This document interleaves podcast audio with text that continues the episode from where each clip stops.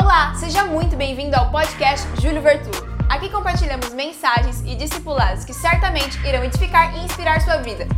Você está preparado?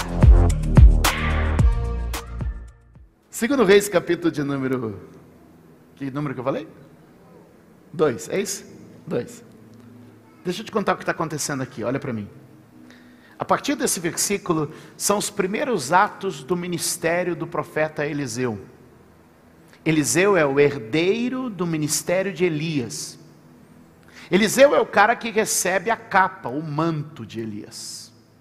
Eliseu é o cara que, olha só, Eliseu, ele se torna herdeiro do ministério dos dons de Elias, profético. Ele vai se tornar o profeta da nação. Irmão, pensa o cara ser o profeta da nação. Se é no Brasil, 5 milhões de seguidores no Instagram só. Imagine, se o cara é o profeta da nação, carro, avião, tudo de bom, hotel cinco estrela, tudo cheio, é uma benção, mas não é no Brasil. É um pouco mais difícil. Ele é o profeta da nação Israel. E é como profeta da nação, claro que ele tem prestígio. E o que se espera de alguém que é de Deus é que a vida dele seja plenamente abençoada. Mas o que eu percebo nos textos, e você vai ver isso comigo ao longo da nossa leitura, que é um tanto extensa, mas vai ser produtiva. Segundo Reis, capítulo de número 2, verso 19. Alguns homens da cidade foram dizer a Eliseu: O que, foram dizer? Parabéns, você é o profeta, o cara, aleluia. Ó, bem que eu sabia que você tinha chamado, hein? Eu sempre acreditei em você, que um dia você ia fazer sucesso. Mas o que eles foram dizer para ele foi o seguinte: Como podes ver, a cidade está bem localizada, o ponto é bom. O ponto é bom. Mas a água não é boa. A terra é improdutiva. E disse ele: Ponha sal numa tigela nova e tragam-na para mim.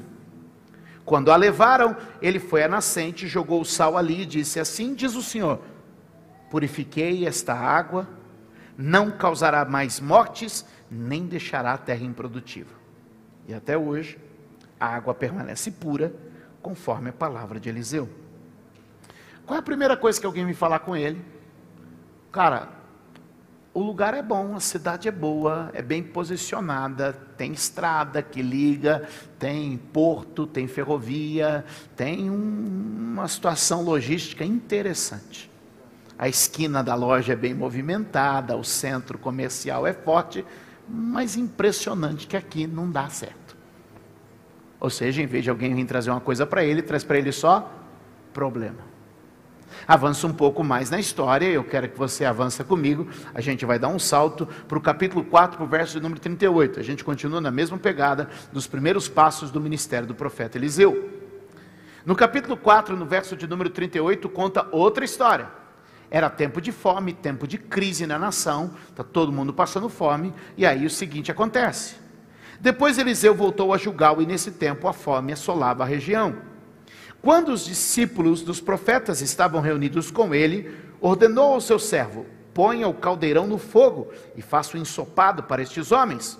Um deles foi ao campo apanhar legumes e encontrou uma trepadeira, uma figueira brava, uma parreira brava, né, é uma planta chamada colossíntida. Apanhou alguns de seus frutos e encheu deles o seu manto. Quando voltou, cortou-o em pedaços, colocou-o no caldeirão do ensopado, embora ninguém soubesse o que era. O ensopado foi servido aos homens, mas logo que o provaram, eles gritaram: Homem de Deus, a morte é na panela. Não é possível, eu não tenho descanso nessa minha vida. Primeiro a terra era ruim e a cidade improdutiva. E agora eu tenho um caldeirão de comida envenenada. Poxa, será que Deus é comigo mesmo? Segue o texto. E não puderam mais tomá-la. Então Eliseu pediu um pouco de farinha. Esse Eliseu é meio estranho, porque uma hora ele joga sal, outra hora ele joga farinha. Você não é crente, não, Eliseu. Você está cheirando outra coisa. Isso é bom para os irmãos. Tem irmão que gosta de uma simpatia, falar, ah, Eliseu jogou um negocinho lá e deu certo.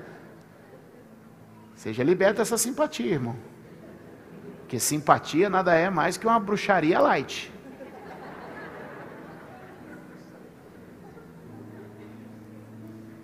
É light, mas é bruxaria.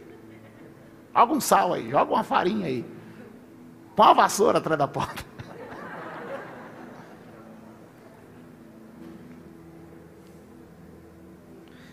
Mas a Bíblia diz que então o homem de Deus, o que, ele falou? Pediu um pouco de farinha e colocou no caldeirão e disse: Sirvam a todos. E já não havia mais perigo no caldeirão. Pouco mais adiante, capítulo 4, verso 42. Só seguir o texto.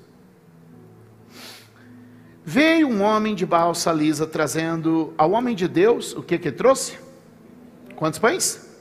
Vinte pães de cevada, feitos dos primeiros grãos da colheita, e também algumas espigas verdes. Então Eliseu ordenou ao seu servo: sirva a todos. O servo responde. O auxiliar de Eliseu perguntou: Como poderei servir a cem? Quantos pães tem? Quantos homens para comer?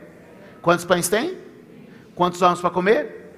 Já teve aquele momento da vida que você acha que a conta não vai fechar? Parece que não vai fechar.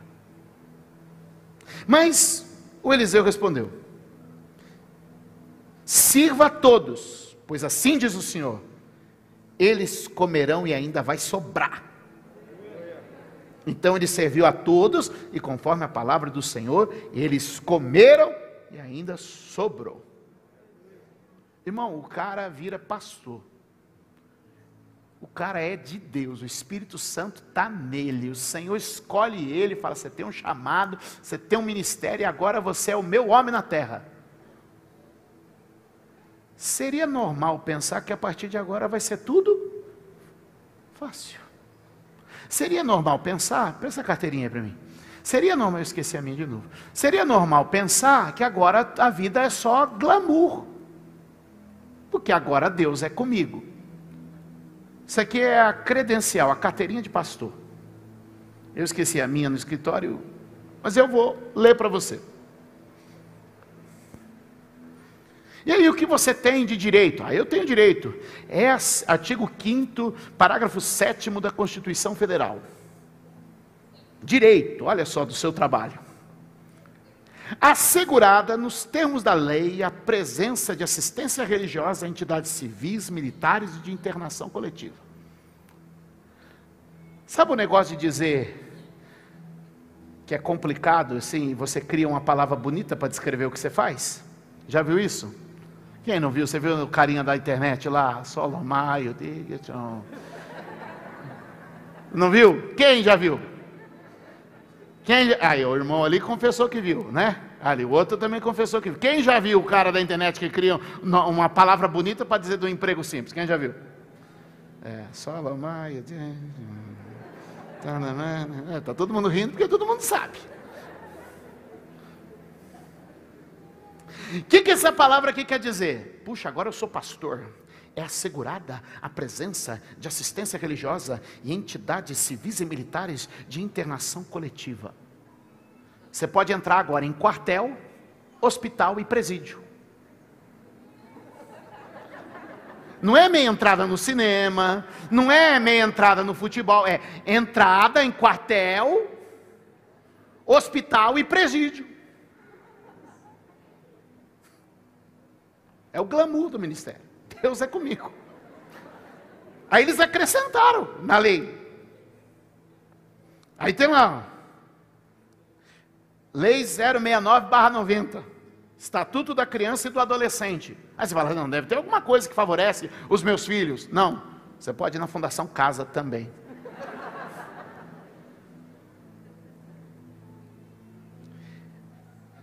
Mas a gente acha que a gente é de Deus, agora está tudo certo.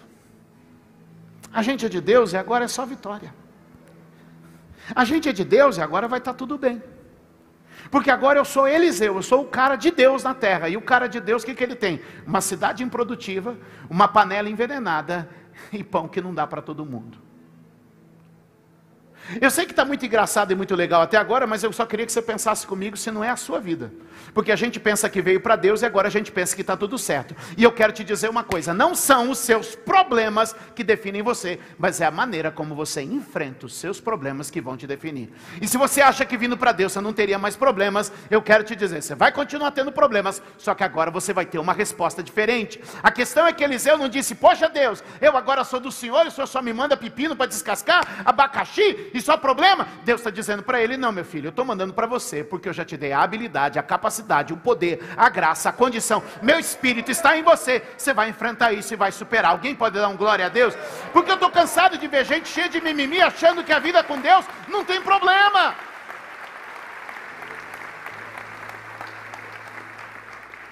Chove sobre o justo e chove sobre o injusto. O sol nasce para o justo e o sol nasce para o injusto. Quem está me entendendo? Mas aí a gente cria uma imaginação, uma lenda na cabeça da gente, que agora que eu vim para Deus, e aí? Eu me lembro de uma vez que eu entrei num hospital, uma senhora tinha acabado de vir na igreja, acho que uma semana, coisa assim, não mais que dez dias que ela tinha começado a frequentar a igreja, e então eu recebo uma ligação, e aquele foi um dia difícil, porque eu estava vindo de eu estava vindo de um hospital que eu tinha ido visitar um irmão. No meio do caminho eu recebo uma ligação que o filho daquela senhora tinha sofrido um acidente. E aí eu entro no hospital, eu nem voltei para casa, do outro hospital que eu estava indo, já fui para aquele hospital. E quando eu entrei naquele hospital, aquela mulher vem na minha direção no corredor, ela mal me conhecia, e ela olha para assim: Pastor, eu fui na sua igreja olha o que me aconteceu. Não, não estou criticando ela, ela era um bebê na fé, tinha 10 dias de fé, a gente ainda não tinha ensinado, ela não tinha aprendido. Mas o desespero dela, que, no imaginário dela, o que, que era? Pô, eu comecei na igreja. Pô, eu comecei a dar oferta. Pô, eu comecei a fazer oração. Pô, eu comecei a ouvir a palavra. Poxa, eu estava querendo me batizar e agora, de repente, um acidente desse. E eu falei: já pensou se a senhora não tivesse ido? Quem ia estar aqui para orar com a senhora e com a sua família? Claro que eu falei com um pouco mais de amor. Tá, eu falei com muito mais amor. Sim, eu falei com o maior carinho do mundo. Falei, amém, irmão. Mas agora eu estou representando. Mas o que acontece é que a gente cria um imaginário que a gente não vai ter problema e a gente vai ter problema. A questão não é não ter mais problema, a questão é como a gente encara os problemas que a vida vai dar para a gente. Para ser bem clichê, ele recebeu limão e ele fez limonada. E quem sabe está na hora de, na sua vida, você largar de mimimi, parar de chororô. Ai, pastor, ora por mim, porque eu estou cheio de problemas. Se levanta e vai resolver os problemas que você tem pela frente, porque foi para isso que Deus te chamou para você triunfar sobre as suas adversidades. E se a gente olhar para a história do Eliseu, a gente vai aprender algumas coisas muito básicas que eu vou dividir com você aqui nessa noite. A primeira delas é que o seguinte: tinha uma cidade boa, tinha tudo para dar certo, mas não dava. Tinha tudo que cooperava, mas a coisa não ia para frente. É igual você, que abriu um negócio, mas parece que não vai. Casou com a pessoa mais linda do mundo e você achou que o seu casamento ia ser um sucesso, mas. Né, irmã? O príncipe foi embora e ficou só o cavalo.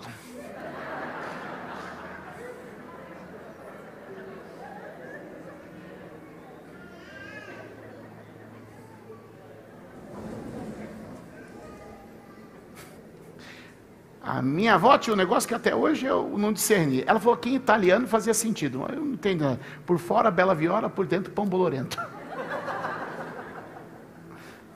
Uma coisa tipo assim. Escuta aqui, escuta aqui. Tinha tudo para dar certo e não? Ele não falou muda de cidade. Ele não falou muda de família. Ele não falou muda de igreja. Ele falou: vamos na fonte. O problema está na fonte. Diga comigo: o problema está na fonte que abastece. O problema não era a cidade, a cidade estava em bom lugar, a cidade era boa. Ela só não tinha uma fonte que a abastecia bem. Deixa eu te falar, tua casa é boa, teu trabalho é bom, a igreja é boa. O que a gente tem que cuidar é da fonte que abastece. E o que, que ele faz? Ele vai lá e a Bíblia diz que ele vira uma tigela de sal. Aí diz assim: não, peraí, pastor. Isso me parece outra coisa.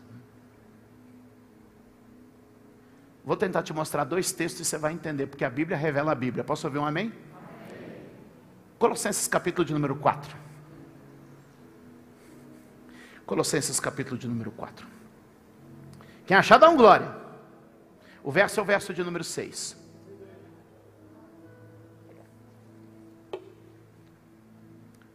Vamos ler, todo mundo junto? Vamos lá? o seu falar seja sempre agradável e temperado com? Opa! O sal deve temperar o quê? O nosso? O nosso? Hum. Tá, mas ele temperou foi a fonte, não foi? Eu ajudo você. Tiago capítulo de número 3.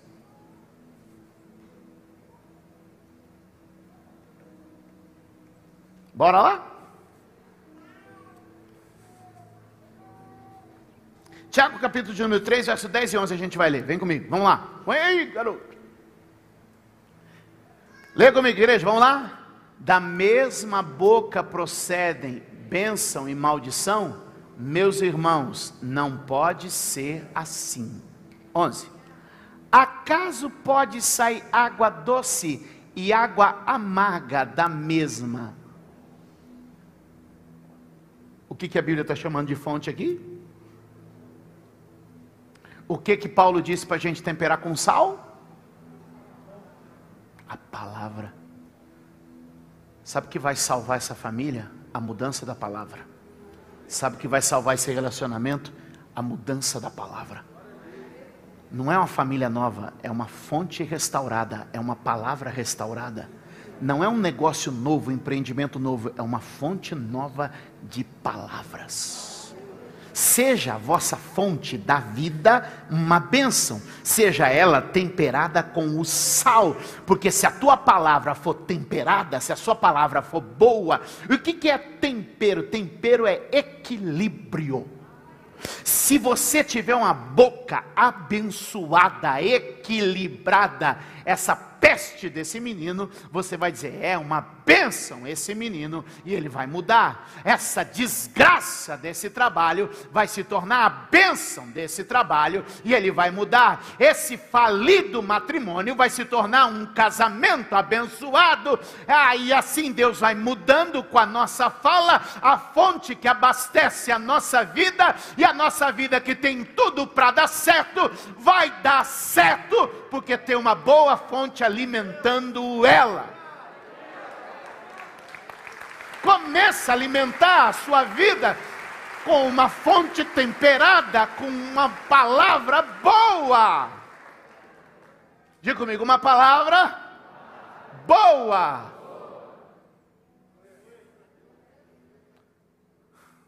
O que que Eliseu está me ensinando a gente? Vamos corrigir a fonte para sarar a cidade. A fonte que jorra a respeito da tua família, da tua casa, do teu trabalho, dos teus filhos, dos teus negócios, é boa ou é ruim? Porque se a gente for uma fonte boa, a cidade vai prosperar. E aí no lugar da cidade põe tua vida, irmão. Vai prosperar. Olha a palavra de Isaías, Isaías diz assim: Ai de mim que sou um homem de lábios impuros, que habito no meio de um povo de impuros lábios eu estou perecendo como homem. Por quê? Porque eu falo, porque eu ouço, porque as palavras da minha boca são impuras. E o anjo vem e toca a boca dele, para que a boca dele seja livre da iniquidade. Levanta a mão e diga: Senhor, toca a minha boca, queima os meus lábios, purifica as minhas palavras. Tiago vai dizer que se alguém não tropeça em palavra, nesse Tiago não, outro aqui Vai dizer que se alguém tropeça em palavra, é perfeito. A vida é perfeita ou não, a depender do que você fala. E ele diz que a vida só não é perfeita por causa da nossa maneira de falar.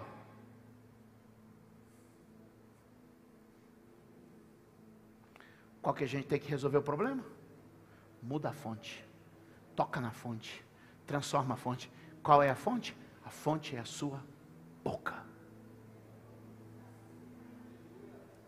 Fonte é a sua boca. Segundo problema, vamos lá vencer. Está comigo ou não? Falei para você que nós estamos experimentando uns negócios aqui hoje. O cara vai lá, tem fome na terra. O que, que tem na terra? Fome. Guarda essa informação que é importante. Tem o quê? Fome na terra. Então não tem comida, não tem comida. Aí o profeta fala: vamos fazer uma sopa, um caldo, fazer um panelaço de sopão, sopão para atender todo mundo aqui. Aí o cara sai para procurar e de repente ele acha uma parreira brava. Ele acha umas frutas que ninguém achou. E ele diz assim: Eu devo ser o cara mais inteligente do mundo, porque ninguém achou, só eu achei. Irmão, quando só você achar uma coisa que ninguém achou, quando só você vê uma, solução para um problema que ninguém achou, para e pensa.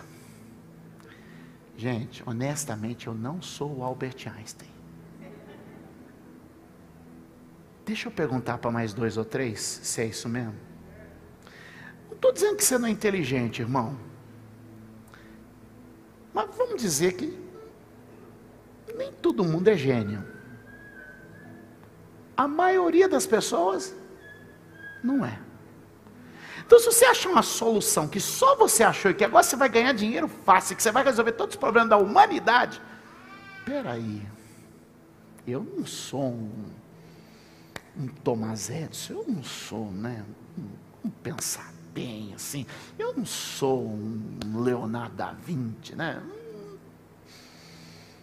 O, pessoal, eu tive uma ideia aqui, não é por nada não, mas vê se isso aqui presta. Porque é com essas ideias que a gente acha mais esperto que todo mundo, que a gente se dá mal. Haja os irmãos que estão chorando da Telex Free até hoje. Vou dar seis cliques num botão do mouse e vou ganhar dinheiro.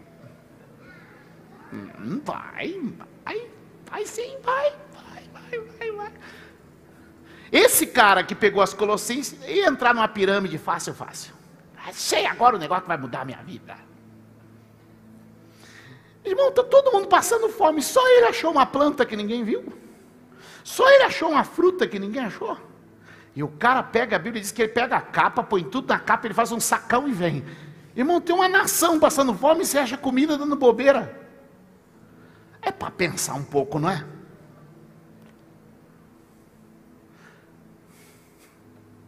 Aí ele põe o caldo, faz a panela. Eu sou o cara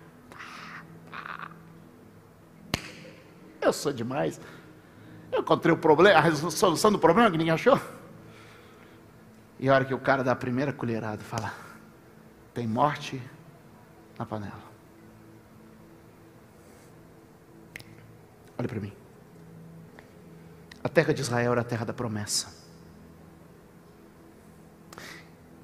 Em todo o Antigo Testamento, que compreende a história de Deus com o povo de Israel, só existia uma única razão para haver fome no território de Israel. E essa única razão que podia trazer fome ao território de Israel, olhe para mim, por favor, era o pecado. De tudo que Deus havia prometido, era o seguinte: nessa terra nada vai faltar, nessa terra vai estar tudo certo, nessa terra vai ser uma benção. Mas se o meu povo se afastar de mim, se o meu povo ir atrás de outros deuses, a terra vai ter fome. Então só tinha uma solução para aquela fome. Não era esperteza, não era um negócio mirabolante, era consertar a vida com Deus. Tem hora que a gente acha que com as nossas ideias a gente vai escapar da nossa consequência do pecado. A gente faz um monte de coisa errada e acha, não, eu dou um jeito.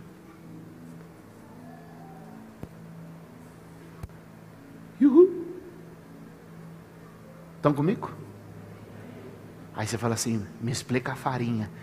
Porque ele pede um punhado de farinha e ele joga lá. Eu explico. No livro do Levítico tem uma, uma lista de ofertas pelo pecado. E o cara fez assim: quando você pecar, você pode fazer o seguinte: pega um cabrito e leva para o sacerdote, faz um sacrifício.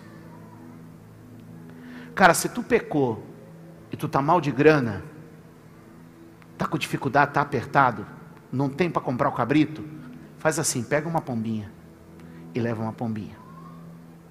Cara, tu pecou, não tem jeito, não tem jeito. Não dá para comprar o cabrito, não dá para comprar a pombinha. Pega um punhado de farinha, de flor de farinha, e vai lá levar. Você percebe a mensagem que Eliseu está trazendo para eles? A gente está tentando resolver o problema da morte com a nossa esperteza, da fome com a nossa agilidade. E a gente deveria resolver os nossos problemas com humildade, quebrantamento e arrependimento. A gente está tentando se safar das ciladas da vida com a nossa força, com a nossa habilidade, com o nosso network, tentando resolver com aquele cartão de crédito que já esticou, esticou, esticou, e aquele cheque especial que já foi longe. E Deus está dizendo: se você não for com humildade, quebrantamento e lembrar que está na hora de se consertar, porque só tem um motivo para aquela fome estar tá acontecendo em Israel: era pecado. E é por isso que ele pede a farinha, porque quando todo mundo vê o Eliseu caminhar com um punhado de farinha, eles sabiam o que aquilo significava. O que, que significava? Eliseu está lembrando a gente de que isso tudo é porque a gente não se acertou com Deus.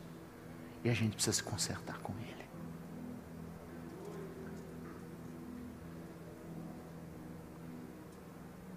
A gente vem para o Novo Testamento, para gente, para amanhã não ter ninguém jogando farinha aqui na igreja, pelo amor de Deus. Tem uma que falou, ah, vou comprar um pacote.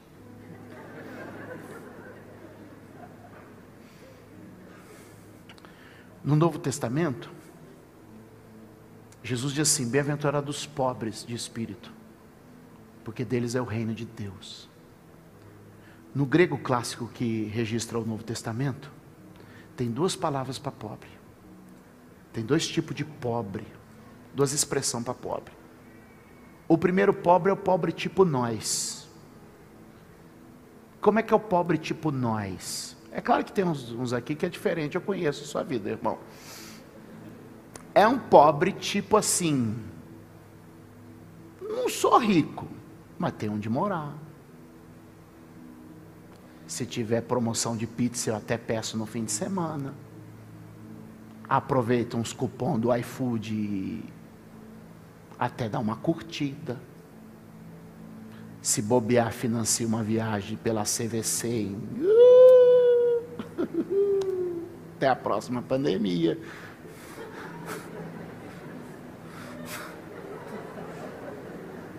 Tem, fez até o sinal da cruz, Jesus.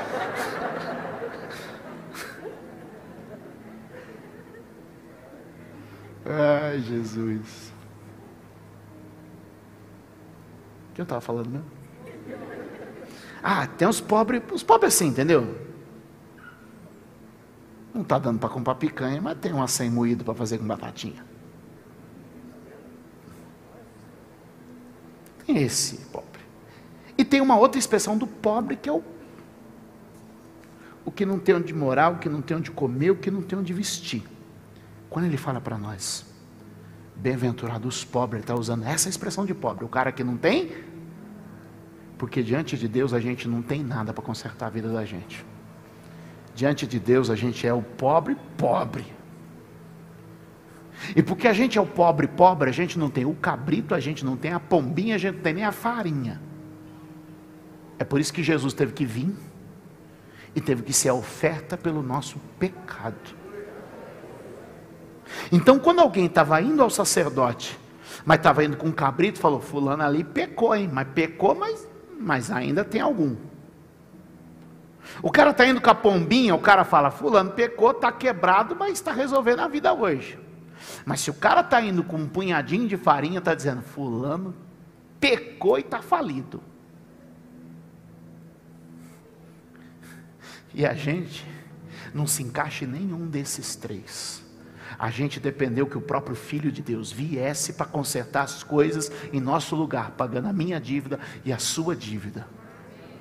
O que a gente tem que fazer hoje é ir com humildade, lembrando que a gente é pó, e com quebrantamento, que é o sentimento no coração de dizer: eu preciso me voltar para Deus, e ir com arrependimento, que é a vontade de fazer uma volta de 180 graus e assumir uma nova direção. Quando eles olham assim, Eliseu, indo com um punhadinho de farinha para jogar na panela, os caras põem a mão na cabeça e falam: a gente está tentando resolver com economia, a gente está tentando resolver com artifício, com sabedoria humana. E o que a gente precisava era voltar para Deus, confessar os nossos pecados, abandonar os nossos erros e servir a Ele com fidelidade. E a Bíblia diz que quando aquela farinha caiu, pode comer, porque agora está livre o que Deus te trouxe aqui hoje para te lembrar é que tem coisas que você está tentando resolver na força, e o que vai resolver é você assumir o sangue de Jesus sobre a sua vida e a obra completa que Ele fez na cruz, quebrando toda a maldição do pecado, para que você de fato seja livre. Tem alguém comigo? Jesus está na hora de ir embora. Eu estou contando piada hoje aqui de Tem mais um problema e eu termino com esse. Amém? O cara tem outro problema e só vem problema. E aí ele tem 100 homens para alimentar. E alguém chega lá com 20 pães. Já teve aquela sensação de que parece que a conta não vai fechar? Era isso. Pô, se eu sou de Deus, o que eu tenho é uma cidade improdutiva, uma panela envenenada e pão faltando. Será que esse cara era de Deus mesmo? Ainda bem que esses caras não viviam sob a teologia de muitos no Brasil. Porque a teologia de muitos no Brasil é: se você é de Deus, você não tem problema. Se você é de Deus, está tudo às mil maravilhas. E é por isso que eu gosto do apóstolo Paulo, quando lá em 1 Coríntios 11, ele vai falar um pouquinho do ministério dele. E ele não fala quantas igrejas ele abriu, quantas pessoas ele batizou, quantos sermões ele pregou, quantos livros ele escreveu. Sabe o que ele disse? Ô gente, eu fui açoitado três vezes. Ô gente, eu sofri dois apedrejamentos. Ô gente, eu afundei com três navios. Ô gente, eu já fui preso. O que, que ele começa a dizer? Eu trago no meu corpo as marcas de Cristo.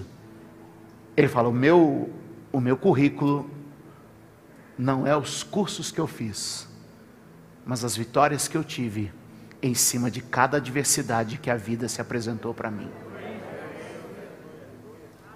O que a gente tem agora é um homem aqui que tem 20 pães e 100 bocas para alimentar. Deixa eu te falar uma coisa. 20 pão não alimenta 100 homens. Mas 20 pães, 20 pães é o começo.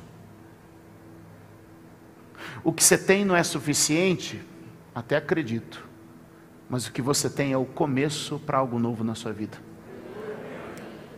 O que você tem é o começo para algo novo na sua vida.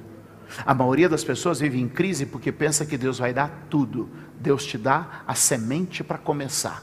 E depois que você começa, as coisas vão acontecendo. Tem gente esperando o dia perfeito para começar a resolver alguma coisa. E Deus está dizendo: começa com o que você tem. Começa com o que você tem. A gente não começou isso aqui tendo todo o dinheiro para acabar essa igreja, não. A gente começou aqui com o que tinha. E com o que tinha a gente começou, e com o que tinha a gente foi em frente, e com o que tinha a gente continuou, e assim a gente não parou. Um dia de obra a gente foi até o final, e Deus nos trouxe até esse lugar. Que, que eu vim dizer para você aqui hoje é que muita gente está querendo começar, mas está querendo começar com tudo. E Deus está dizendo: começa com o que tem, porque se você for fiel no pouco, eu te coloco sobre o muito. O problema é que você está esperando a condição perfeita para sua vida deslanchar. E Ele está dizendo: começa na humildade, começa por baixo, começa pequeno que você vai ver acontecer. Ah, o que eu tenho não dá para casar, o que eu tinha também não dava, mas até hoje a gente está aí vivendo. Ah, o que eu tenho não dá para ir para a faculdade. Ah, vai que vai dar certo. Alguma coisa vai acontecer no meio do caminho. O que, que o senhor está querendo dizer com isso? Começa com o que tem que você vai experimentar. Quando o cara veio e disse para ele: Ó, oh, o que tem não dá. Ele falou: dá sim. Começa a servir que você vai ver se dá ou não dá e ainda vai sobrar. Essa é a visão do servo de Deus, irmão. A gente fica preso com o que tem, com o que está faltando, e Deus está dizendo: só começa com o que tem, porque eu vou resolver a sua vida. Fecho minha palavra aqui. Louvor pode subir. Irmão, queria dizer que você não vai ter problema. E eu posso fazer a oração dos sem problema. Quem quer receber essa oração? Quer receber a oração do sem problema? Senhor, leva a tua serva na paz do Senhor. A minha irmã também já fez. Porque enquanto estiver aqui, vai ter problema. Mas o problema não diz quem você é, o problema não fala de você. Quem fala de você é o seu Deus. O seu problema está aí só para você triunfar, passar por ele, vencer, superar. Deus te colocou aqui. Eu não vim te prometer vida fácil, mas vim te prometer. Tem um tempo novo chegando para você, um tempo de superação, um tempo de vitória. Para de entrar nas crises. Ah, eu estou em Deus. Será que Deus é comigo? Será que Deus não é? Deus é com você, está com você. Resolve esses problemas, mata no peito, descasca esse pepino, vai embora, porque Deus é contigo.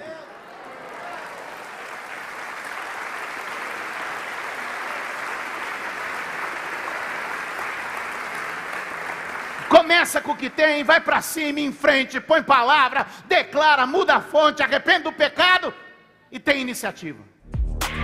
Obrigada por ouvir mais uma mensagem. Deus abençoe sua vida.